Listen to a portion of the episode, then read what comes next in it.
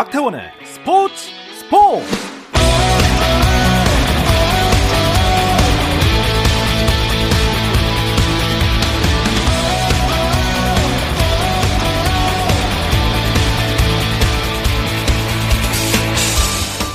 스포츠가 있는 화요일 저녁 어떠신가요? 아나운서 박태원입니다. 오늘 하루 이슈들을 살펴보는 스포츠 타임라인으로 출발합니다.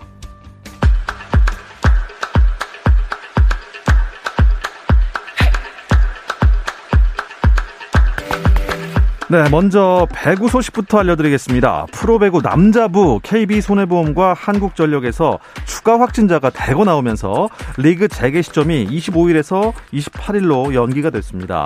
자, V리그 여자부는 어제 조심스럽게 정규 리그를 재개했는데요. 자, 오늘도 경기가 펼쳐지고 있습니다. 자, 현대건설 대 IBK 기업은행이 만났습니다. 현대건설 26승 1패 단 한 번의 패배밖에 없는 강력한 팀인데요. 경기 현재 3세트 아, 펼쳐지고 있습니다. 세트 스코어는 1대1 한 세트씩 가져갔고요. 3세트 현재 현대건설이 21대 15로 앞서 있는 상황입니다. 코로나19 직격탄을 맞은 한국 남자 농구 국가대표팀이 출국 당일인 오늘 2023 국제농구연맹 월드컵 아시아 예선에 불참하기로 결정을 했습니다. 대표팀 내 코로나19 확진자가 속출한 가운데 추가 감염 예방과 선수단 안전을 위해 내린 결정입니다. 2022 베이징 동계 패럴림픽 출전을 앞두고 대한민국 선수단의 선수 2명과 관계자 5명 등 총 7명이 코로나19 양성 반응을 보여 대회 준비에 차질을 빚고 있습니다. 특히 현재 양성 판정을 받은 파라 아이스하키 한민수 대표팀 감독은 25일 출국이 어려운 상황이고요. 대한장애인체육회는 대회 개막까지 시간이 아직 남은 만큼 음성이 확인되면 늦게라도 출국해 대표팀에 합류할 수 있도록 할 예정이라고 밝혔습니다. 10년 넘게 해외 무대를 누비던 축구 국가대표 출신 미드필더 구자철이 K리그로 돌아옵니다. K리그 1 제주 유나이티드는 구자철과 복귀의 뜻을 같이 했다며 24일 구자철이 한국으로 돌아오면 입단 계약과 관련한 세부 사항을 조율할 예정이고 다음 달 6일 예정된 수원 FC와의 홈 경기 때는 팬들 앞에서 인사할 수 있을 것으로 보인다고 전했습니다. 남자 테니스 세계 1위 노박 조코비치가 코로나19 백신 논란 이후 치른 첫 경기에서 승리했습니다. 백신 미접종으로 호주 오픈에 참가하지 못한 조코비치는 남자 프로테니스 ATP 투어 두바이 듀티 프리 챔피언십 첫날 단식 1회전에서 로렌초 무세티를 2대 0으로 이기고 시즌 첫 승을 거뒀습니다.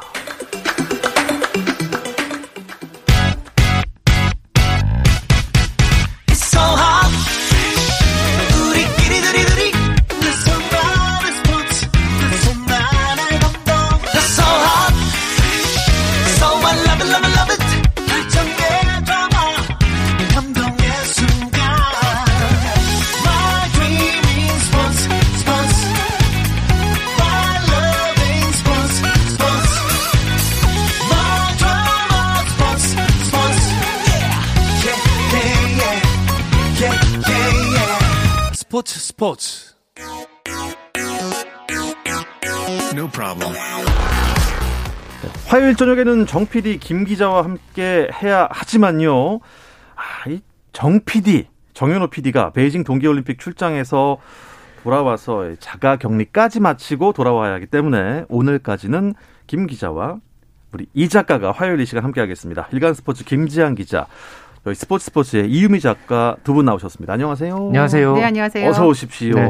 정현호 PD는 지금 아주 착실하게 자가격리를 하고 있다는 소식을 제가 아, 조금 전에 접했습니다. 언제까지입니까? 아. 일단 자가격리는 앞으로 3일 후까지 아. 진행이 된다고 하는데 네. 그 이후에도 약간의 휴가 기간을 갖고 이제 곧 복귀를 할 아. 생각이라고 저한테 전해왔습니다. 아, 그래도 뭐 올림픽 동안 엄청 고생 많이 하셨으니까요. 아, 네.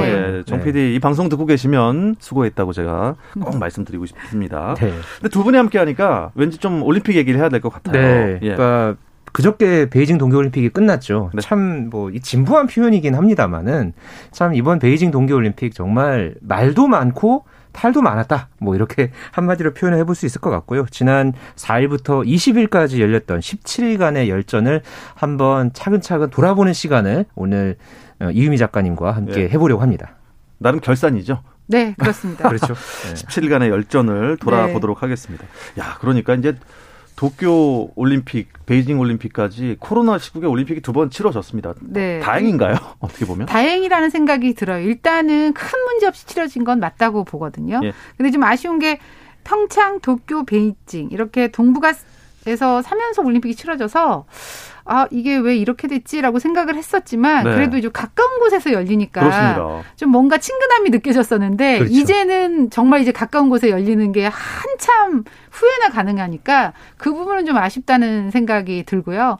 어, 도쿄올림픽 같은 경우는 1년 연기돼서 열렸기 때문에 걱정을 정말 많이 했었는데 그렇습니다. 어쨌든 큰 문제 없이 치러졌다라는 평가를 받고 있고 코로나 변수 속에 두 번째 열린 이제 올림픽이 어, 베이징 동계올림픽이었는데 방역 면에서는 성공적이었다라는 평가를 받는 올림픽이 됐습니다. 그렇습니다. 예.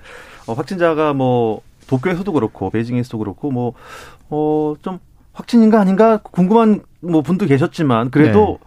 그게 뭐 다른 후유증이나 이런 걸로 이어진 게 전혀 없이 안전하게 돌아왔다는 거 다행이고요. 그렇습니다. 아, 우리 선수단도 뭐 어려움이 많긴 했겠지만 이게 또 보는 사람들도 그랬습니다. 아, 시상식 하고 바로 마스크 끼고 또 네. 경기 펼치고 또 바로 마스크 끼고 이런 상황에서도 금메달 두 개, 은메달 다섯 개, 동메달 두 개. 아, 잘했습니다. 네. 그러니까 결과를 놓고 보면 우리가 이제 방송을 통해서 그 금메달 한두 개의 종합 15위 안에 들겠다. 이 목표가 있었거든요. 네. 그러니까 이 목표를 정말 초과 달성을 했다고 보시면 되겠고요. 맞아요.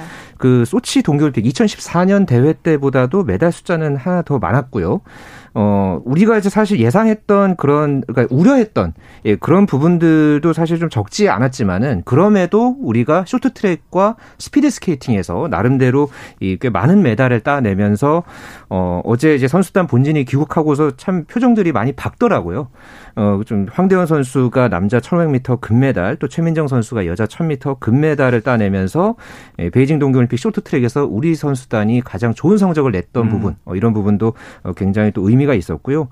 전반적으로 이 상향 평준화된 그런 어떤 분위기 속에서 네. 2018년 평창 동계올림픽의 이 스타들이 베이징에서도 나름대로 쭉 이제 선전을 했던 그런 부분에서는 아주 유의미한 성과를 냈다. 뭐 이렇게 좀 볼 수 있겠습니다. 사실 쇼트트랙이 이제 선수단이 떠나기 전에 걱정들을 많이 했습니다. 네. 여러 가지 뭐 탈이 많았죠. 사실 예. 선수단 예. 확정도 아마 거의 엔트리를 네, 마감하는 그렇습니다. 직전에 예. 됐었을 정도였고 그렇기 때문에 훈련을 제대로 아마 하지를 못했을 거예요. 특히 개주는 손발을 좀 많이 맞추지 못하고 네. 분명히 네. 출전을 했을 텐데도 둘 다 은메달을 따내는 목, 표를 이뤘잖아요. 대단합니다. 근데 쇼트드랙 네. 같은 경우에 이제 내부적인 문제까지 어, 있었지만 그럼에도 불구하고 전체적으로는 선전해 줬다라는 네. 평가를 내릴 수가 있겠고 김지한 기자가 말했듯이 뭐 중국이나 네덜란드 또 다른 나라까지 쇼트트랙 전반적으로 실력들이 많이 올라왔다는 느낌을 전체적으로 다 올랐어요. 네, 네. 받았거든요. 네. 특히 네덜란드는 대단한 그 성장을 했기 때문에 그 부분이었는데도 불구하고 우리가 이 정도 성적이면 충분히 목표치 이상을 이뤘다 이렇게 저는 보고 있습니다. 그러니까 황대환 선수, 최민정 선수 뭐 다 잘했지만은 저는 개인적으로 이 곽윤기 선수 이번 이 동계올림픽의 최대 스타로 꼽을만 하죠. 네. 이 핑크보이로 불리는. 아, 예, 대단합니다. 뭐, 참이 올림픽 기간 전서부터 사실 그 너튜버로 상당히 주목을 받았었는데 이 본인의 어떤 그 채널을 통해서 이제 쇼트트랙에 대해서 이제 꾸준하게 알리는 그런 모습도 인상적이었고요. 올림픽 기간 도중에 이 본인 채널이 구독자 수가 100만을 넘었다고 해요. 거의 그래서, 10배가, 10배가 늘었다. 네. 그렇죠. 그래서 뭐 금메달 보다가 뭐 더 값진 그런 뭐 골드 버튼을 받았다. 뭐 이런 또 이 수식어까지 이제 붙었을 정도였고요. 근데 정말 내용이 재밌더라고요. 뭐 네덜란드 선수들하고 이렇게 막 딱지 치는 모습도 굉장히 재미있게 봤었고요. 뭐 그 이제 그 게임을 해서 네덜란드 선수가 이제 그 우승을 하니까 그 선수한테 그 한복을 또 이렇게 선물을 하는 음. 그 어떻게 보면 또 우리의 문화를 또 이렇게 좀 전파하는 전도사 역할을 했던 부분도 상당히 좀 인상적이었고요. 어, 이렇게 또 특히나 마지막 올림픽이라고 이제 본인은 뭐 그렇게 이야기를 합니다만은 그런 베테랑다운 면모를 보여주면서 12년 만에 남자 계주 은메달을 따는데 기여했다. 이런 부분에서도 이 곽윤기 선수의 활약은 참 의미가 있었습니다. 음, 스포츠도 잘하고 예능감도 있고, 네. 예, 아, 뭐, 재밌더라고요. 일단 네. 곽윤기 선수가 본인의 모토가 흔적을 남기는 삶이래요. 아. 네. 네. 본인이 맞아요. 그렇게 얘기를 예. 하고 있고 그래서 아마 이번 올림픽에서는 확실한 흔적을 아, 남긴 올림픽이 그렇죠. 아니었나 예. 생각이 네. 들고 김지현 기자가 말했던 것처럼 유튜브를 통해서 그 계주 뛰기 전날 마지막 스케이팅을 하고 오겠다 이런 말을 했거든요. 그러니까, 그러니까 은... 스케이트를 올려놓고 네. 했었잖아요. 예. 그래서 은퇴를 이미 시사를 한 상태였기 때문에 아마도 어, 이 남자 개주 경기는 가경희 선수의 올림픽에서는 마지막 무대일 가능성이 지금으로서는 음. 높은 상태인데 어쩜 어, 본인이 뭐 유종의미를 거두고 싶다고 한 만큼 열심히 했고 또 그 정말 핑크보이로서의 큰 화제를 낳았던 올림픽이기 때문에 강윤기 선수로서는 잊을 수 없는 올림픽이 됐지 않았을까. 음. 정말 흔적을 남긴 올림픽이었다. 네. 이렇게 평가할 수 있겠습니다. 아무튼 뭐 골드 버튼이지만 어쨌든 네. 네. 버튼을 받으면서 국위 선양한 거 맞습니다. 네, 맞아요. 자, 그리고 스피드 스케이팅 역시 기대를 저버리지 않았습니다. 아, 그렇습니다. 뭐 정말 2회 연속 메달을 딴 선수들이 이번에 많았죠. 그러니까 네. 평창 동계올림픽 때 메달을 땄던 선수들이 그대로 어, 이번에 이제 목표를 이루는데 큰 몫을 했는데요. 김민석 선수 저희가 또 이 중계 도중에 예, 이 메달이 이제 나와가지고 그랬죠. 상당히 좀 기억에 남는데요. 예. 김민석 선수가 남자 1000m에서 동메달을 따냈고요. 이어서 차민규 선수가 500m에서 은메달을 따내면서 2회 연속 메달을 땄고요. 또 매스 스타트에서 정재원 선수가 은메달, 또 이승훈 선수가 동메달. 특히 이승훈 선수가 이 밴쿠버 때 금메달을 따고 또 이렇게 매스 스타트에서 또 2회 연속 이렇게 메달을 따내면서 아주 올림픽에서 아주 또 이런 값진 성과를 냈습니다. 음, 이승훈 선수는 또 인터뷰도 재밌게 하더라고요. 네, 예. 메달도 아마 올림픽 메달이 한 여섯 개라고 해서 메달 수집가란 별명을 네, 갖고 있기도 한데 네. 은퇴에 대한 질문을 이 선수도 받을 수밖에 없는 상황이거든요. 근데 본인이 4년 후에 갈 수 있으면은 다, 당연히 가겠지만 자신이 가는 게 과연 한국 스피드 스케이팅의 발전을 위해서 맞는 것인가? 그만큼 후배들이 더 올라와야 맞습니다. 하는데 네. 본인이 간다는 건 그렇지 않다는 얘기이기 때문에 그렇게 되지 않았으면 음, 좋겠다라는 네. 바람을 비쳤고 그래서 자신은 은퇴보다는 늘 1년 더 생각할 뿐이다. 아. 이렇게 말을 했기 때문에 어, 이승훈 선수는 은퇴의 이야기보다는 아마 4년 후에도 올림픽에 음. 도전하고 있을 가능성이 맞습니다. 높다고 봅니다. 그렇습니다. 네. 멋진 선배예요. 네. 음, 그러니까 나는 멈추지 않는다. 후배들이 나를 이겨라. 나를 밟고 가라. 네, 네. 그렇죠. 아, 그거죠. 나를 이기 이겨서 올라가라. 이거 멋있지 않습니까? 그렇죠. 네. 네.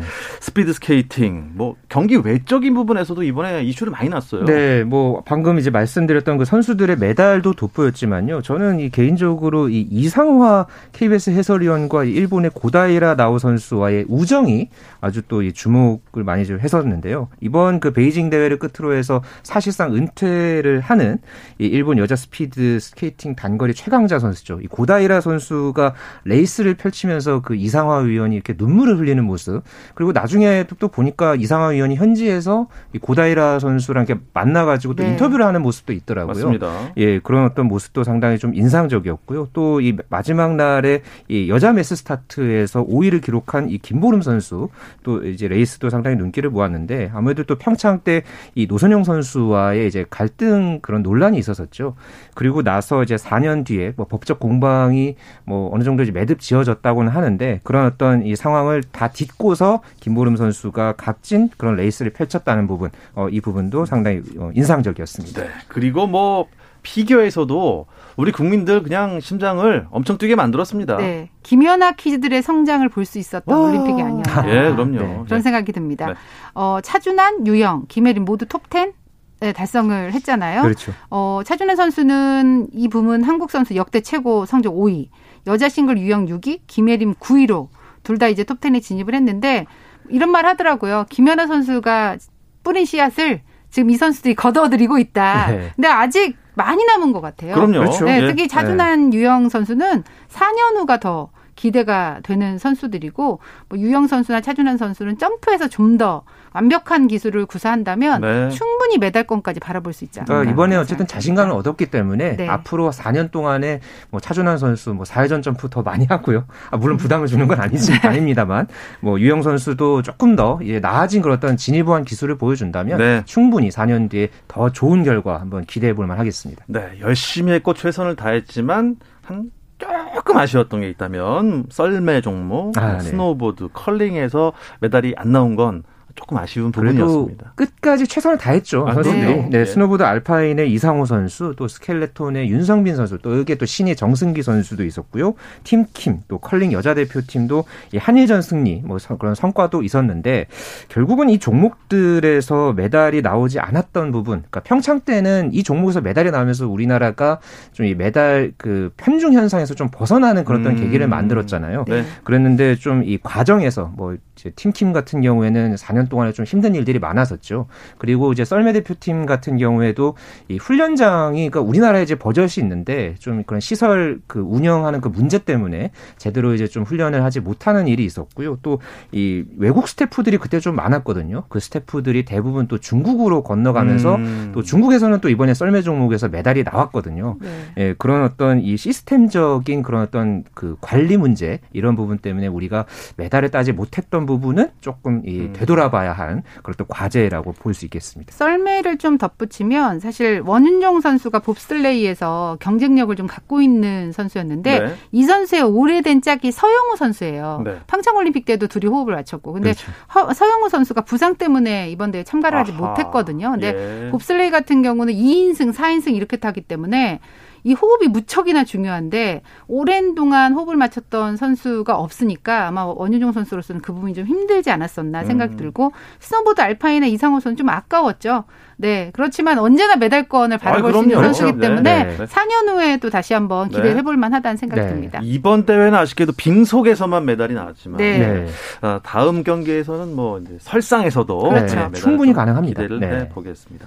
자, 그리고 어 1, 2, 3위 안에는 못 들지만 그래도 올림픽 출전 자체가 도전이 아름다운 선수들을 소개를 많이 해드리지 않았습니까? 저희가 이 시간을 통해서 잊지 말자. 그것이 그럼요. 4년만일지라도 그렇죠. 이 선수 이름들을 네. 기억하자 이런 얘기를 많이 전해드렸었는데 크로스컨트리 이채원 선수, 네. 노르딕 복합의 유일한 국가대표 박제언 선수, 16세 최연소 국가대표 스노보드 이채운 선수 등 이런 선수들에 대한 도전도 저희가 박수를 보내야 될 것 같습니다. 그러니까 스켈레톤 이 여자 팀의 김은지 선수의 그 celebration 이 저는 지금 또 기억에 남는데요. 그러니까 그때 3차 시기 끝나고 나서 본인 레이스를 마치고 나서 이제 장갑을 이렇게 펴보이는 모습이 있었거든요. 아, 아, 예. 거기에 나는 자랑스러운 국가 대한민국 국가대표다, 대한민국 파이팅 이렇게 적혀 있는 그런 장갑을 딱 들어 보이면서 활짝 웃는 그런 어떤 모습을 보면서요.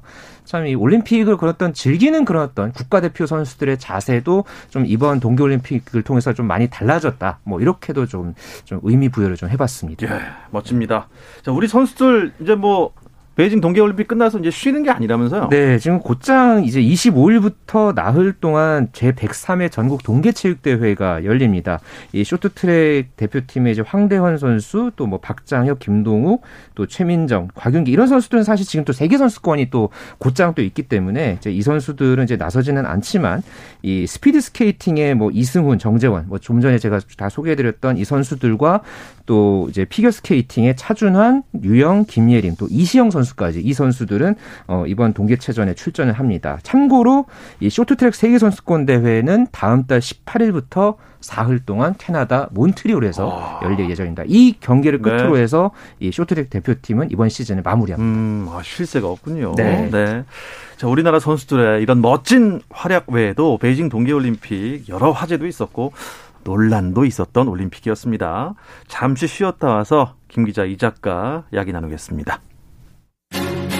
당신의 팀이 가장 빛나는 순간 스포츠 스포츠 박태원 아나운서와 함께 합니다. 2022 베이징 동계올림픽 결산 중입니다. 일간 스포츠의 김재한 기자, 스포츠 스포츠의 이유미 작가와 함께하고 있습니다. 이번 올림픽은 뭐 글쎄요, 시작부터 끝까지 논란이 많았습니다. 네, 대회 전부터 이 서방 그 국가들의 외교적인 보이콧이 있었죠. 그리고 이 코로나19 상황 속에서 열렸다 보니까 또 방역 폐쇄 루프 속에서 어 여러 불안감과 이제 우려 속에서 이 동계올림픽이 치러졌고요. 또 개회식에서는 이 한복 공정 논란이 또 불거졌었죠. 아, 좀 황당했습니다. 네, 예. 그리고 뭐 대회 초반에 쇼트트랙 대표팀과 관련한 또 황당한 이 판정 논란 그리고 뭐 잠시 후에 소개해드리겠지만은 뭐 이제 도핑 논란, 피겨 스케이팅 등에 이 처음부터 끝까지 참 논란이 많았습니다. 음. 그럼에도 이 중국 내에서는 참 잘 치렀다. 뭐 이러면서 지금 자화자찬을 하고 있는 그런 분위기라고 음, 하더라고요. 일단 뭐 네. 시작은 쇼트트랙 판정 논란부터였던 것 같아요. 네. 뭐 이게 이제 워낙 전 세계인들이 보고 있던 장면이었기 때문에 그 외에 뭐 SNS에서 설전이 엄청났죠. 그러니까 쇼트트랙과 관련해서 그러니까 우리나라에서 또 이렇게 막 문제를 제기하면 중국 네티즌들이 또 이제 거기에 또 막 그 증거들을 찾아내서 네. 반론하고 네. 곽윤기 선수 SNS에다가 막 네. 이렇게 악플을 다는 그랬던 모습들도 있었고요. 또 특히나 저는 조금 그 화가 났던 장면 중에 하나가 이 스피드 스케이팅 그 남자 500m에서 이제 메달을 땄던 이 차민규 선수. 그러니까 시상대에 이제 서면서 그러니까 이렇게 손으로 이렇게 아래 이제 바닥을 이렇게 쓰는 듯한 그런 행동을 이제 취한 거를 갖고 이 중국 내에서는 이게 뭐 자기 묘비를 닦는 거 아니냐 뭐 좀 말도 안 되는 뭐 그런 어떤 예 그런 어떤 어. 이 비난과 이제 조롱을 네. 하는 그런 어떤 반응들도 있었고요.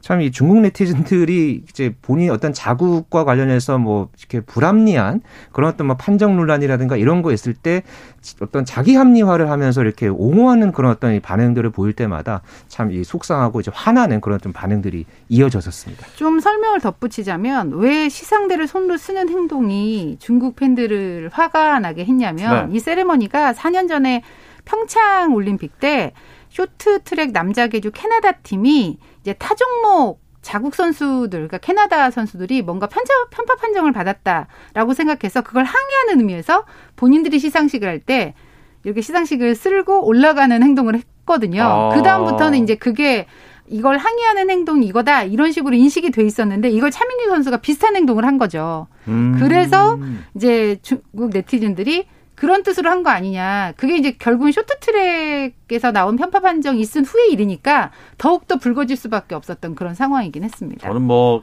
좀 기억 남는 게 저희가 남자 쇼트트랙 1000m 준준결승 때 딱 저희가 방송 시간이었단 말이에요. 네. 네. 아, 그때 어떻게 황대현 선수, 이준수 선수, 박장혁 선수가 모두 다 이제 좀 석연치 않은 단점으로 네, 맞습니다. 연달아서 나왔잖아요.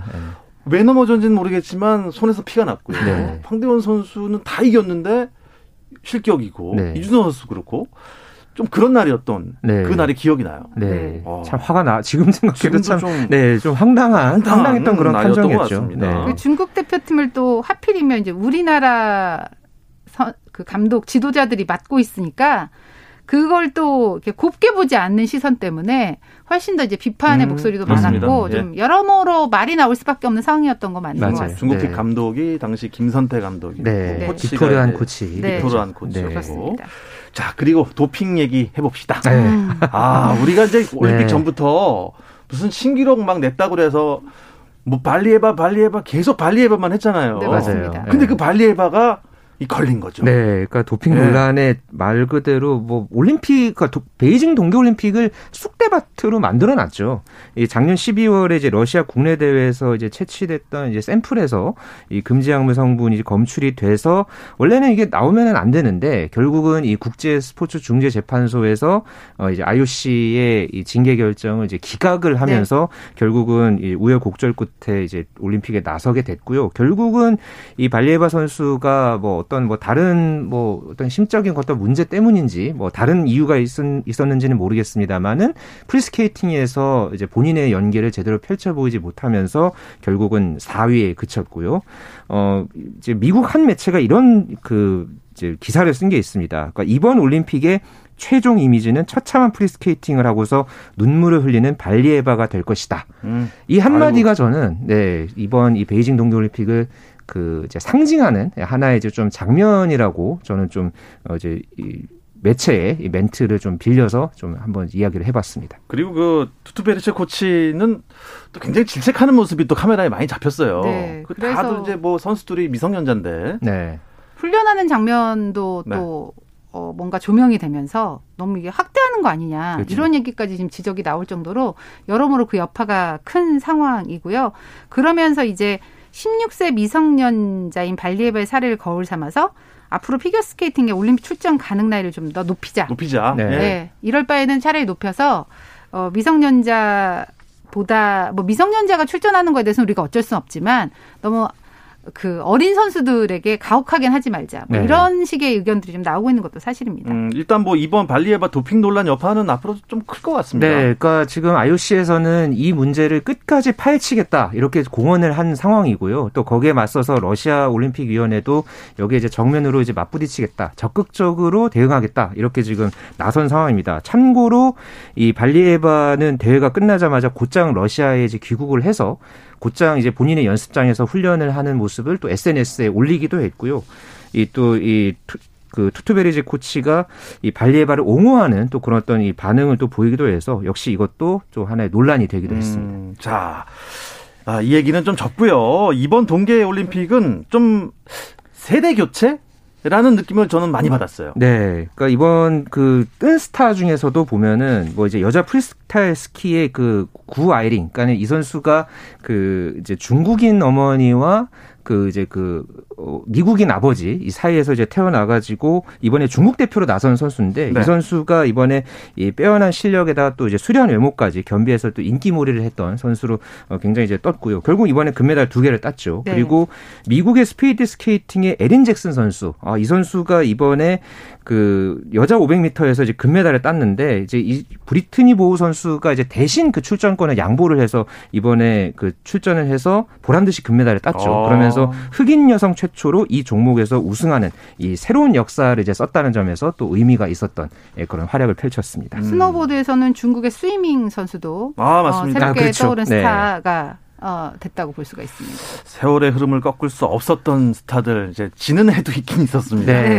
그러니까 뭐 스노보드 황제 숀 화이트 선수도 아, 숀 화이트. 있었고요. 네. 또 이번 그 피겨에서 메달을 따지 못했던 일본의 하뉴 유즈루 선수, 또 네. 스피드 스케이팅 장거리 최강자였던 네덜란드의 스벤 크라머 선수 뭐 이런 선수들이 메달 없이 이번 대회를 마쳤습니다. 또 스키 여왕입니까 여제입니까? 여제. 네, 네. 미켈라 시프린. 시프린 선수. 네. 이 선수도 메달 없이 아. 사실 이 선수는 이번에 좀 운이 좀 나빴죠. 맞아요. 예, 그 현지의 어떤 그런 환경에 그좀 제대로 이제 적응하지 못하면서 결국은 다섯 개 개인 종목에서 모두 메달을 음. 따지 못했습니다. 그 결국 보면 바이애슬로는 노르웨이, 썰매는 독일, 변함없었고요. 네. 프레스타일에서 중국이 좀 기세본 아, 그러니까. 뭐 그런 올림픽이 이상했고. 아니었나로 정리를 할 수 있을 것 같습니다. 네. 자, 이렇게 화제와 논란 속에 17일간의 열전에 막을 내린 2022 베이징 동계 올림픽 저희가 시간 관계상 예 여기까지만 결산해야겠고요. 네. 할 얘기가 너무 많은데 할 얘기는 방송 끝나고 더 하시죠.